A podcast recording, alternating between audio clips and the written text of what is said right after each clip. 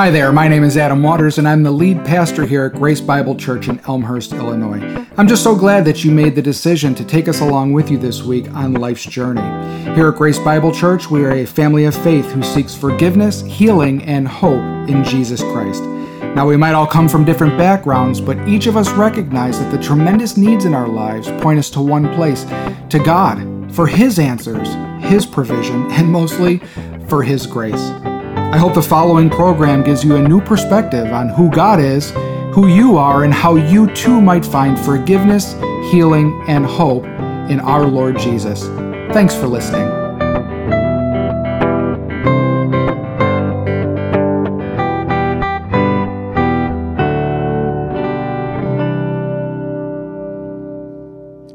Maybe you recognize these words space, the final frontier. What does it go on to say? These are the voyages of the Starship Enterprise, its five year mission to explore strange new worlds, to seek out new life and new civilizations. And to the chagrin of all of us grammarians out there, to boldly go where no man has gone before. Does anyone know why that's incorrect? To boldly go? To go boldly. It's a split infinitive. Anyway, it sounds better the way they wrote it, so we'll go ahead and leave it. What they left out of a mission statement, often the very most important piece of a mission statement, is the why. Why is it that they are supposed to go out on a five year mission? Why is it that they're supposed to seek out new civilization? Why is it that they're supposed to seek out strange and new lands? They don't give one. So you're left to guess what is the point that they're trying to achieve? Are they seeking to spread a message? Are they seeking to learn? That certainly is something that we do when we interact with different peoples and different cultures. But why? You know, it's always bothered me why. We need to understand in our lives that we too have been sent on a mission, and it's not just five years long. We've been sent to seek out new people, to seek out strange new civilizations, and to boldly go where perhaps no other Christian has gone before. Now, when I say this, it may mean to you I go to the mission field cross culturally. I go someplace to literal, strange new lands and new civilizations. But the truth is, is that every place we go within our sphere of influence is touching somebody with a message the message of the gospel, the message of our testimony. You see, we are each given a mission, we're each given a message. As we'll see, it's a little awkward, but we're each given a misery. But we're also, and equally so, each given a meaning. So today we're in Ephesians chapter 3, verses 1 through 13. In the previous weeks leading up to this, I had it up on the screen. I made a mistake today. So you got to listen really, really well, or actually use the Pew Bibles this time. If you don't have those, you can take out your phone. Don't text. Don't text. I know I have vision about these things. And you're going to go ahead and read along with me Ephesians 1 through 13. To set this up a little bit, Ephesians 2 1 through 10, if you recall, talks about how we are saved by grace. Paul is talking about what is happening behind the scenes in the spiritual realm and in our hidden heart when God opens our eyes to the truth of the gospel, to the truth that we are children of God. Verses 11 through 22, we talked about how does that play out in our day to day that not only are we saved by grace, but we are brought near together, forming a new community. If you remember, we're made insiders by grace. And today we're going to learn about how we are each given a ministry by grace. Now, many of you think that uh, ministry, well, isn't that what I do? Well, that is what I do, but a ministry is also what you are to do. As we learn in the next coming weeks, part of what God has given the church as ministers are for the equipping of the saints, you guys, that you would do the ministry of the spreading of the gospel. And so it's important to know that. So if you'll turn with me, Ephesians 3 1 through 13, it says this Hear God's word. For this reason, I, Paul, a prisoner of Christ Jesus on behalf of you Gentiles, assuming that you've heard of the stewardship of God's grace that was given to me for you, how the mystery was made known to me by revelation, as I have written briefly. When you read this, you can perceive my insight into the mystery of Christ, which was not made known to the sons of men in other generations, as it has now been revealed to his holy apostles and prophets by the Spirit. This mystery is that the Gentiles are fellow heirs, members of the same body, and partakers of the promise in Christ Jesus through the gospel. Of this gospel, I was made a minister according to the gift of God's grace, which was given me by the working of his power. To me, though I am the very least of all the saints, this grace was given to preach to the Gentiles the unsearchable riches of Christ, and to bring to light for everyone what is the plan of the mystery hidden for the ages in God, who created all things, so that through the church, the manifold wisdom of God might now be made known to the rulers and authorities in the heavenly places.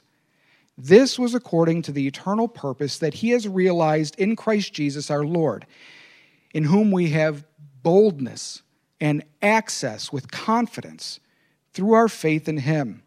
So I ask you not to lose heart over what I am suffering for you, which is your glory.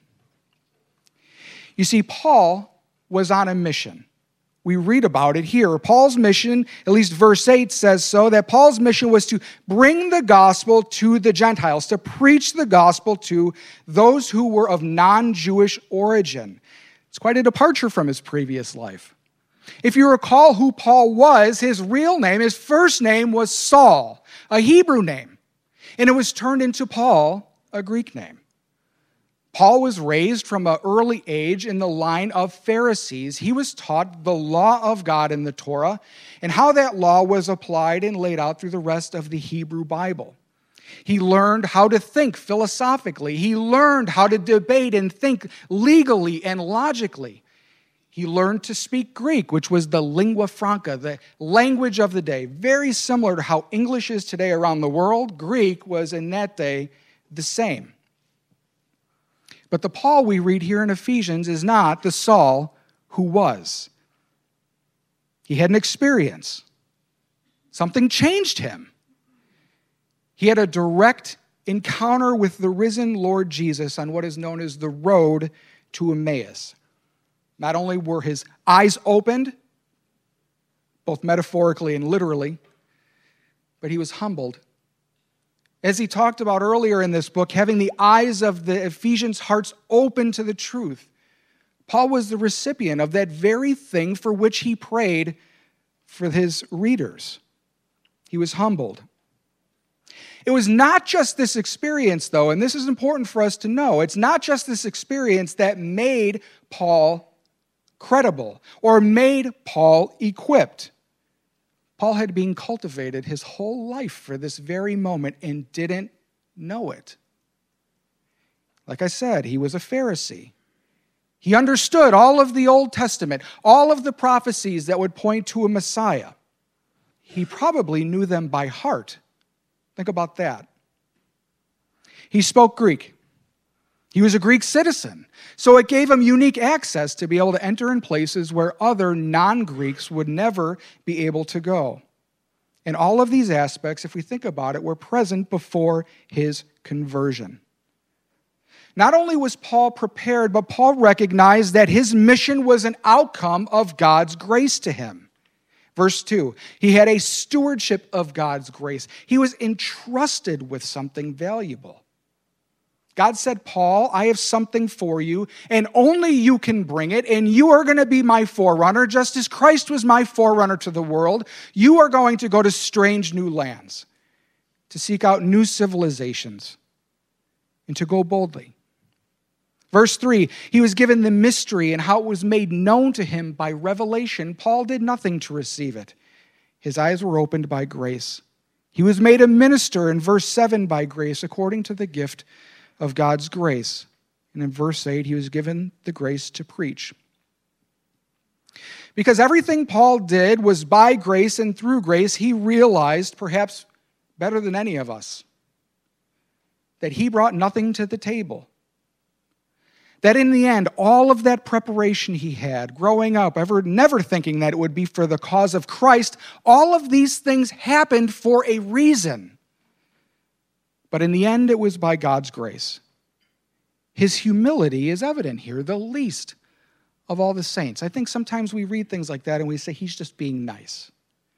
I mean, in our conversation, we say similar things like this, but He means it. You read it again and again. You see again and again he has the evidence of humility in his life because he properly understands what grace is and how he did nothing to receive it. So, not only did Paul have a mission, Paul had a message. And that message had two aspects in its content. The first was the mystery of Christ. The mystery of Christ is the fact that the Gentiles, those who are non Jews, are included in God's plan give you a brief history of salvation, uh, the plan of salvation here is that where do I even start? I don't even know how to start. If I start at the beginning, we'll be here all day. God heard the cries of the Jews as they were enslaved in Egypt. And God, by his grace, pulled the Jews out of Egypt through the parting of the Red Sea and in the 10 plagues that we read about, the miraculous signs and wonders of his working to call a people out to himself. Think about that in your own life, in the slavery of Egypt. Doing a job that seems impossible, making bricks with no straw, as the, as the Jews were called to do, forced to do. How life can feel so empty and ineffective. We're forced to work harder and harder. And then one, one day, God, by His grace, pulls us out, parting the Red Sea, as it were, and taking us to the other side so that we would be a people unto him, so that our lives would be a reflection of gratitude for what he did by his grace. It wasn't as if the Jews had earned their salvation out of Egypt, their deliverance out of Egypt. It was by grace. So God calls them out into the wilderness where they continue to rebel, and God has to continue to work with them again and again. Sound like us? Sounds like us. Ultimately, one day, when we give up our fight and we rest in Christ, even in the here and now, we enter the promised land. When we trust Christ and we see that He is the way, when we give everything else up and we trust that He is it, we get saved. We finally stand in that rest in which He has promised us. This was given, this promise was given through the Jewish nation that He called out to make a light unto the nations. But the Jews took it to heart that it was something about them. God again and again warns them it was nothing that you did, you were helpless. In Ezekiel 16, he talks about how, Jew, how Israel was like a baby laid out to die. No one loved it. It had not been cleaned or washed or cared for or fed. It was crying in the wilderness with no one to hear.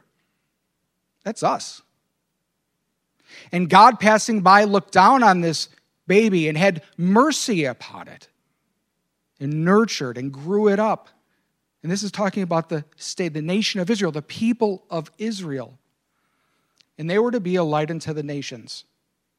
And so the idea that, because what it had become, the idea that the Gentiles would be invited into the family of God and not have to do anything other than believe to get there was a scandal.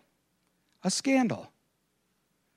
And so Paul's message was that the, that the Gentiles are included in God's plan. There's nothing we must bring to the table. There's no religious rite we must do. There's no baptism we must take. There's no anything that we need except trust in Jesus. That's it. Paul didn't just deliver that message, he packaged it, though. That's the second aspect of his message. That package was in his testimony he talks about as, as the mystery was made known to me by revelation, as I had written briefly in verse 3. Our testimony is so powerful. So powerful. And that's why the world is geared to make you not share it. Everything in this culture and in this world is telling us to be quiet. There's a phrase some of us know, it's called the heckler's veto.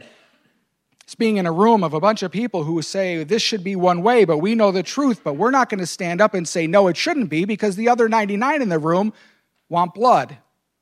So we say nothing. Even though the truth is right, even though the truth is there, even though the truth is obvious, it's so easy to be quiet And so we often do. Now, I'm not necessarily talking about in the political realm or talking about in these grand situations where we're forced to stand up. I'm talking about in our day to day. I'm talking about the way we interact with our unbelieving family. I'm talking about the way we act at work when our friends are bantering and doing the things that they do, those who don't know the Lord yet. How do we act when we're around them, and how do we portray ourselves? Are we a manifestation? Are we a demonstration of God's grace and God's goodness? Our testimony has power. In the book of Revelation, it says that we, the church, defeat the beast by the blood of the Lamb and the word of our testimony. It's not just Christ died, it's Christ died for me. And this is why this is powerful. And let me show you and tell you what he did. Paul's experience and testimony of Christ on the Emmaus Road authenticated his message. Because let me tell you, coming to church on Mother's Day means nothing. It means nothing. What does it mean when we're out there on June 23rd? I don't know, or any other day. How is our life a demonstration of who God is and what He's called us? How are we portraying the truth through our lives and that we've encountered the Lord? This is what happened to Paul. As we read the scripture, we can see again and again Paul giving testimony that was not simply a verbal testimony. He said in one point, he says, You recall when I was with you, you were like a mother. I was like a mother to you. I nurtured you. I didn't place any burdens on you. I show In fact, at one point Paul can even say, "Therefore be imitators of me." Can you say the same thing in your own life? Can we talk to our friends who might not know the Lord or who are babies in Christ? Or can we look at our children and say, Do what I do? And be sure that they're going to do the right thing? That's convicting to me. I don't know about to you. That's convicting. It's evident in the mystery that he gives of the gospel, and it's evident in the testimony. And it's evident in the fact that Paul is writing this letter from perhaps one of the most unappetizing places prison. And this is Paul's misery. Paul's misery. Paul is sitting in a prison in Rome. He's given the opportunity as a Greek citizen to sort of not have to, or a Roman citizen to not have to uh, stand this trial, yet he chooses to go and stand before the king, the emperor, Nero. And so he chooses to go, and he's languishing. Maybe that's a strong word, but he's certainly sitting in a prison. Listen, no matter how good the prison is, it's prison. Okay? He's in prison. And he's writing to these people that he loves so much and he cares for so much. And he says in verse 1, he starts out, I, Paul, a prisoner on behalf of you Gentiles.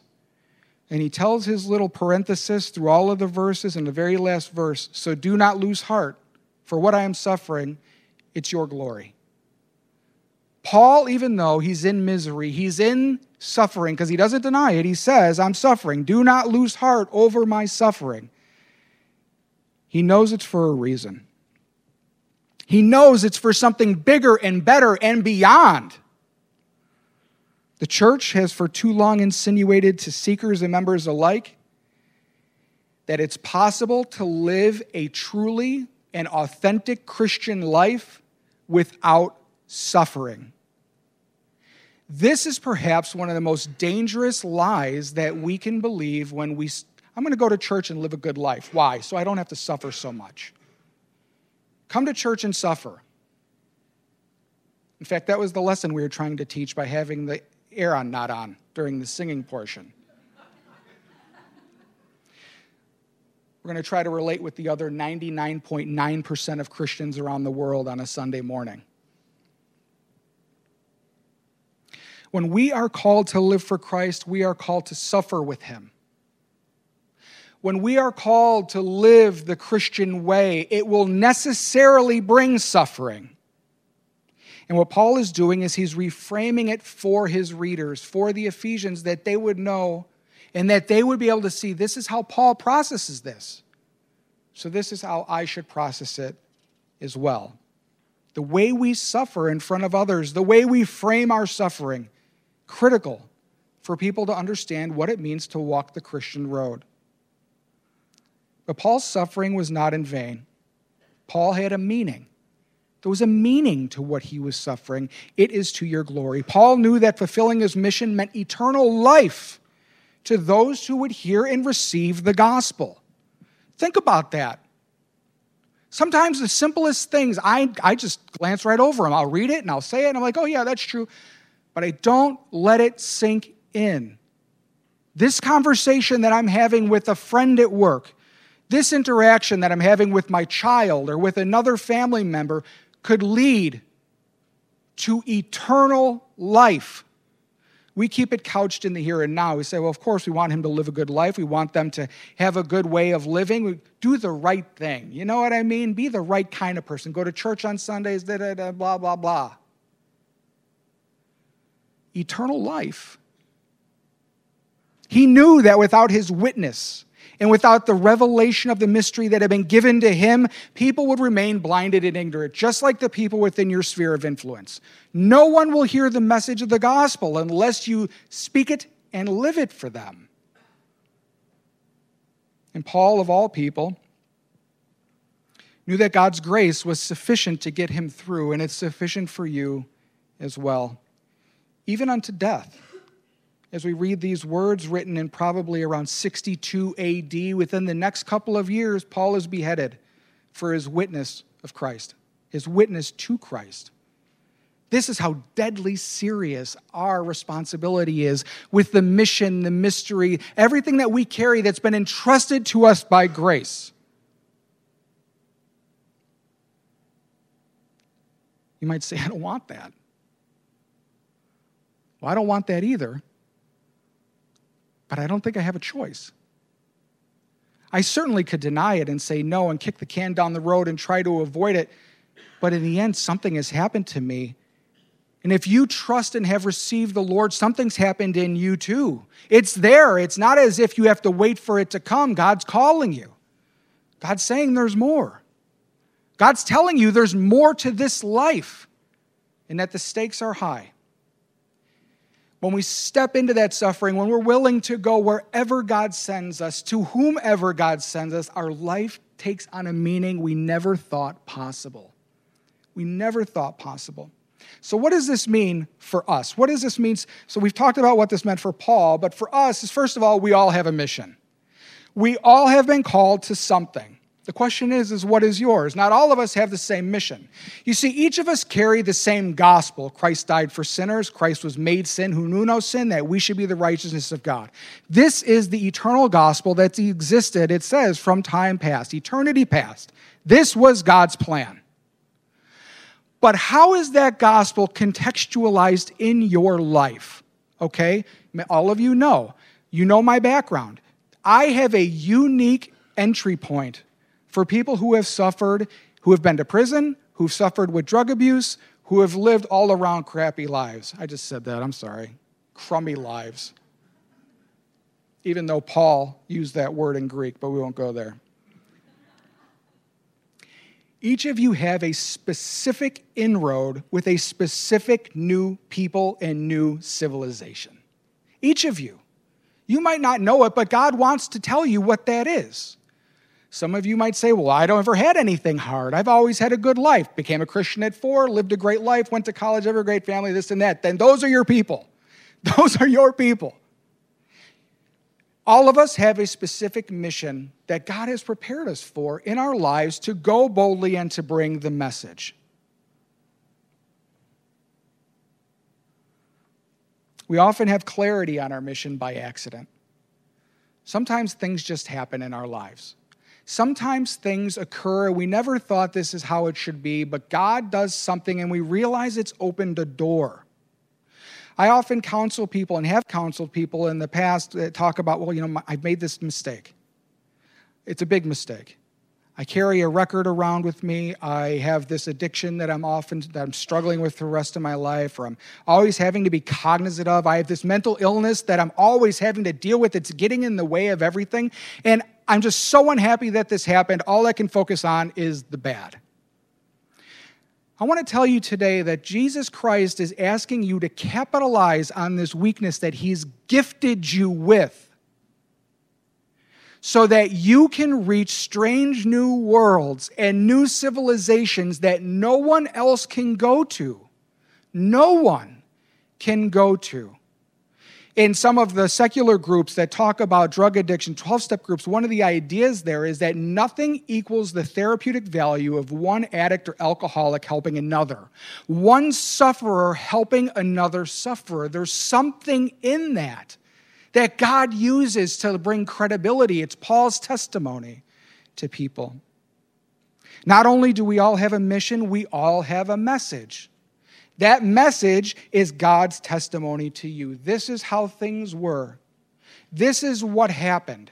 This was my moment, or this was my season that God began to transition me into a new way of life. Your story might be it's been a long 30 years, but God's finally got me to just the beginning of the road.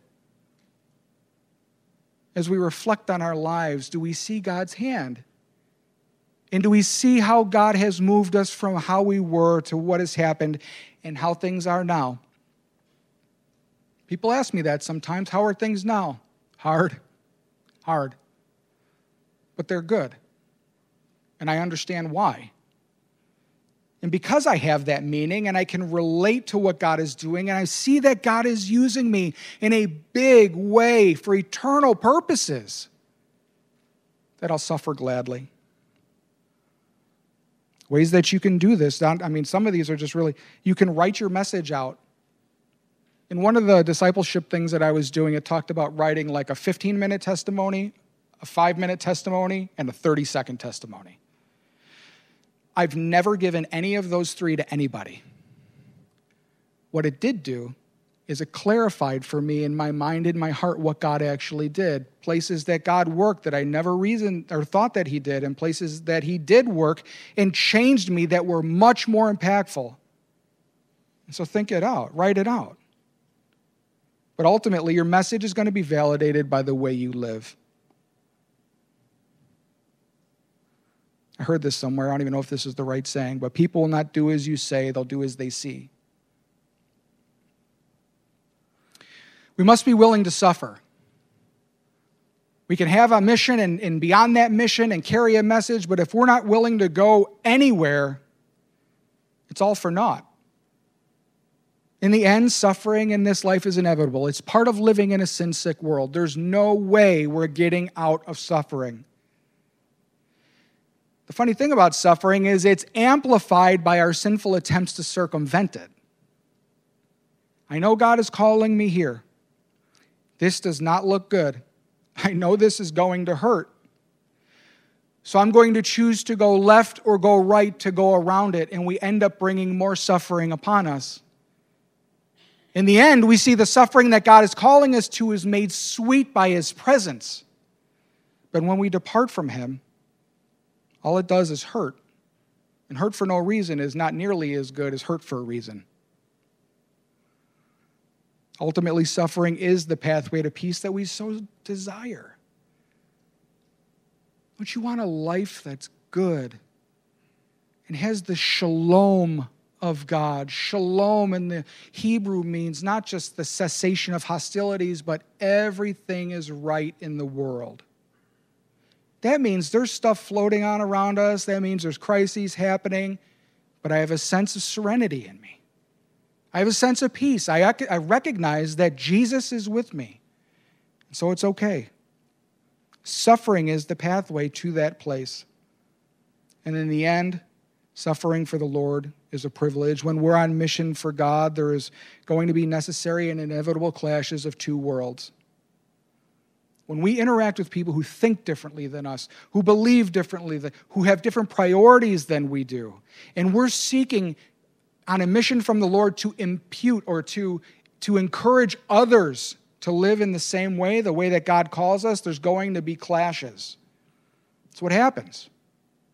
We know it well with our unbelieving family. The ones we love so much, those are the ones we wanted so badly for, and those are the places that we seem to see the most crash, the most dissonance, the most conflict. We have to be willing to have that pain from dismissal to exclusion to ridicule, and yes, even physical pain and death. But our suffering is not in vain.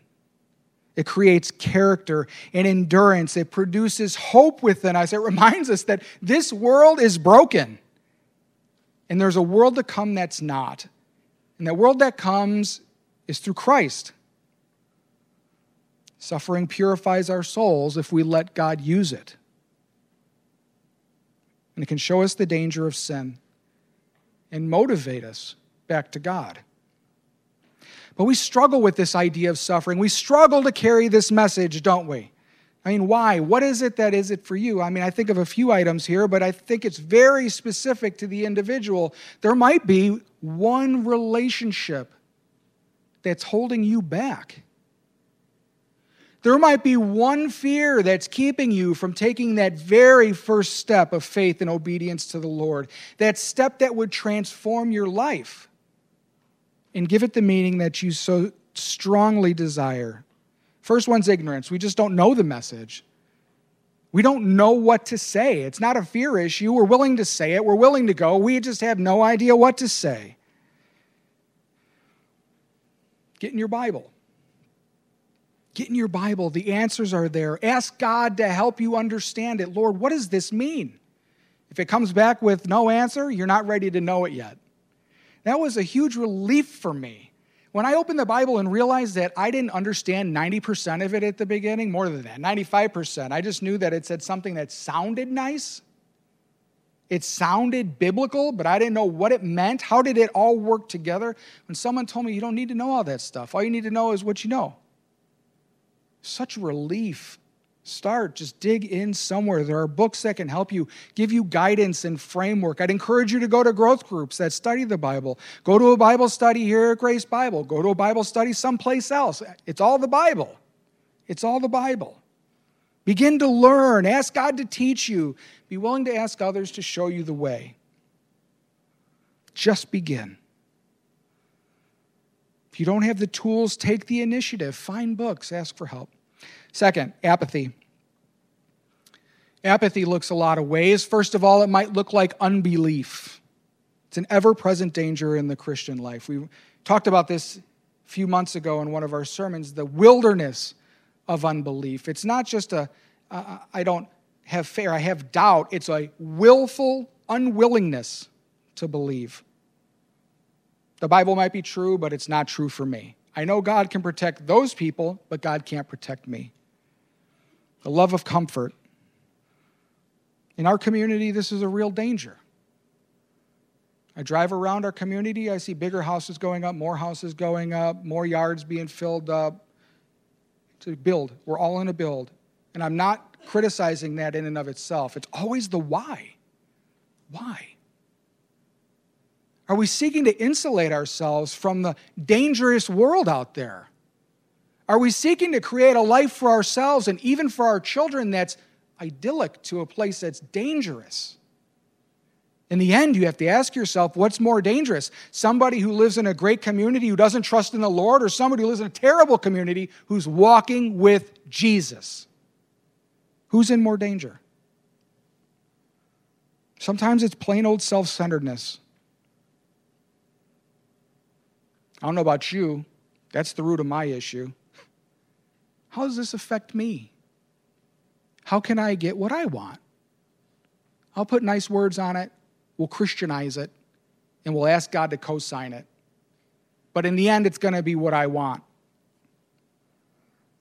All the while, never considering that Christ died for me. Paul was beheaded for me. From prophet to parent, people have suffered and struggled for you in order to bring you to this place now. Come from other countries, brave transitions and travels and voyages that would kill a lot of us to be here, to provide a better life. What are we doing with it? Living an other centered life is the only way to live. There are days I feel not good. Sometimes there are days that you call me and tell me you don't feel good. And if you have, you know that I've told you to call someone and ask them how their day is. There's something in the power of calling others, of interacting with others and saying, despite how we're feeling, how can I be of service to you? How can I love you well today? Can I pray for you? How's your day? What'd you have for dinner? It gets us out of ourselves and it grows the community that Christ intended for us to have, especially here at Grace Bible Church. Finally, we have a lukewarm love for the Lord. It's a dangerous place. It's a dangerous place. In the book of Revelation, there was a church that had lukewarm love for the Lord, and Jesus said, And I'm going to spew you out of my mouth, neither hot nor cold. Hot coffee, cold coffee. You never go someplace and, Can I get lukewarm coffee? There have been times in my own life that I've been lukewarm. And I knew the danger of it. And I knew how good it feels to be walking with Jesus, even in the hard things.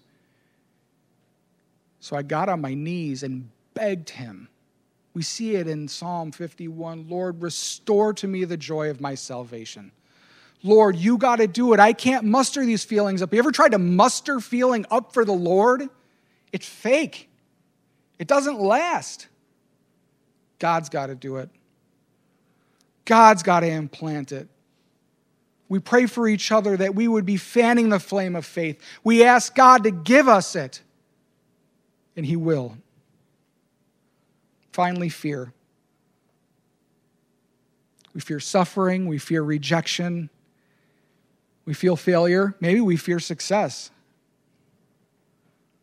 Or we fear the loss that we think is going to come with gaining the Lord Jesus, with walking with the Lord Jesus. There might be a relationship that we have to sever for it to be finally open to us to walk with the Lord in the fullness of what that means. Bottom line is, is that who we are in Christ, because we are children, if you have trusted and believed, if you've received Jesus as your Savior and said, You're mine, I'm taking, you're mine, we are grafted into the family of God and given a new identity in Christ. That identity precedes everything. Everything. I don't want to lose this relationship. I don't want to give this up. I'm going to trust the Lord because I'm a child of God, and God is going to give me through Christ the very thing that I'm afraid to lose. I don't want to be ridiculed. Jesus tells me, Who cares what other people say? Because you're mine. When we view this world and our walk, our mission through the eyes of Christ and our identity in Christ, we can endure anything. Anything. So, what we do when we're in these situations, when we realize that there are things in our way, when we realize that there's something holding us back from walking in faith and obedience to what Jesus has called us, we confess it we say, Lord, I have been committing this sin and I see that I have been avoiding your will for my life. Why? Because I believed my way was better. But I want to do it your way. I thank you that Jesus died on the cross for me and for this sin. The thing that I failed to do, Christ did perfectly. Perfectly. Lord, when I was afraid to go, when I was afraid of loss, Christ went and Christ lost his majesty in heaven. He lost his human relationships here for a moment in his very life that I might live. And because of the sinlessness that could not keep him dead, but raised him from the grave, I am seen as righteous. Now, Lord, give me the grace to go forward. Why do I say it like this? It's not, Lord, I messed up, forgive me, I'm going to try harder next time. We do that again and again and again. Do you recall this was the two step dance? We're looking for a three step dance. We're looking for a gospel waltz, let's say. Got, we could probably do the gospel waltz to a 6 8, couldn't we? Maybe. It'd be a little weird. What'd you say? The Viennese waltz. Come on, it's got to be Christianized. You got to make it. Repent. Trust in Jesus' death and go forward in that grace. If we do that, if we get a handle on this, if we recognize that it's by grace we have these things, it's through grace we keep them, and we have a mission given to us by grace, we can boldly go where no one, no Christian, has gone before. Let's pray.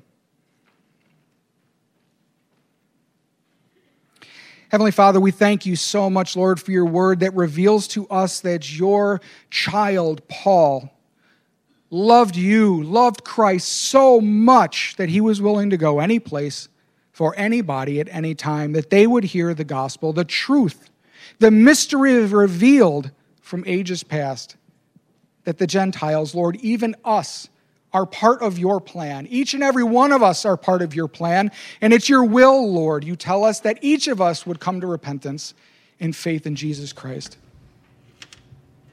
We pray, Lord, that you would open our eyes to the mystery that is the gospel. Lord, places that we don't see truth, Lord, give us truth. Places that we have blind spots, Lord, make us see. We pray, Lord, that you would give us the eyes to look at our own lives and see places that we're trusting in ourselves instead of trusting in you.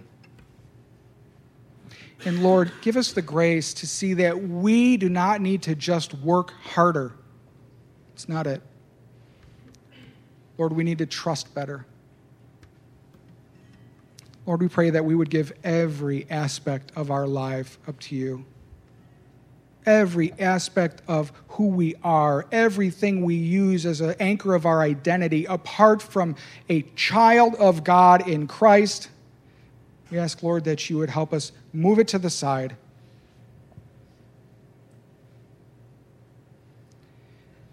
We thank you, Lord, that it was your good pleasure that we would become part of your family and that this was your eternal purpose. That, Lord, we are part of something that is way bigger than us and goes all the way back to eternity past when you had us in mind. And was realized in your Son, Jesus Christ, who came and humbled himself even to the point of death, that we should live. And because it's of his death and our forgiveness, Lord, we have boldness to come before you. We have access to come before you. And so, Lord, we pray for that same boldness and access to the people in our lives. Knowing, Lord, that if we're obedient to you, that you will give us favor even in the face of suffering. So it's our prayer, Lord, that we would not lose heart, that we would suffer well, and that we would share in your glory. We thank you, Lord, for this message and for this word. We thank you, Lord, and we ask that this would just transform who we are. For we seek more than anything to be like Jesus and to want to be that way. It's in His name we pray. Amen. Pastor Adam here. Well, I want to thank you for tuning into Grace Bible Church, and I would love to hear what you thought of today's program or of ways that we can be praying for you and with you. So check us out on social media at GBC Elm. Also, if you would like to support our ministry, you can give securely at our website at www.gbcelm.org. Now remember, God loves you, and so do we.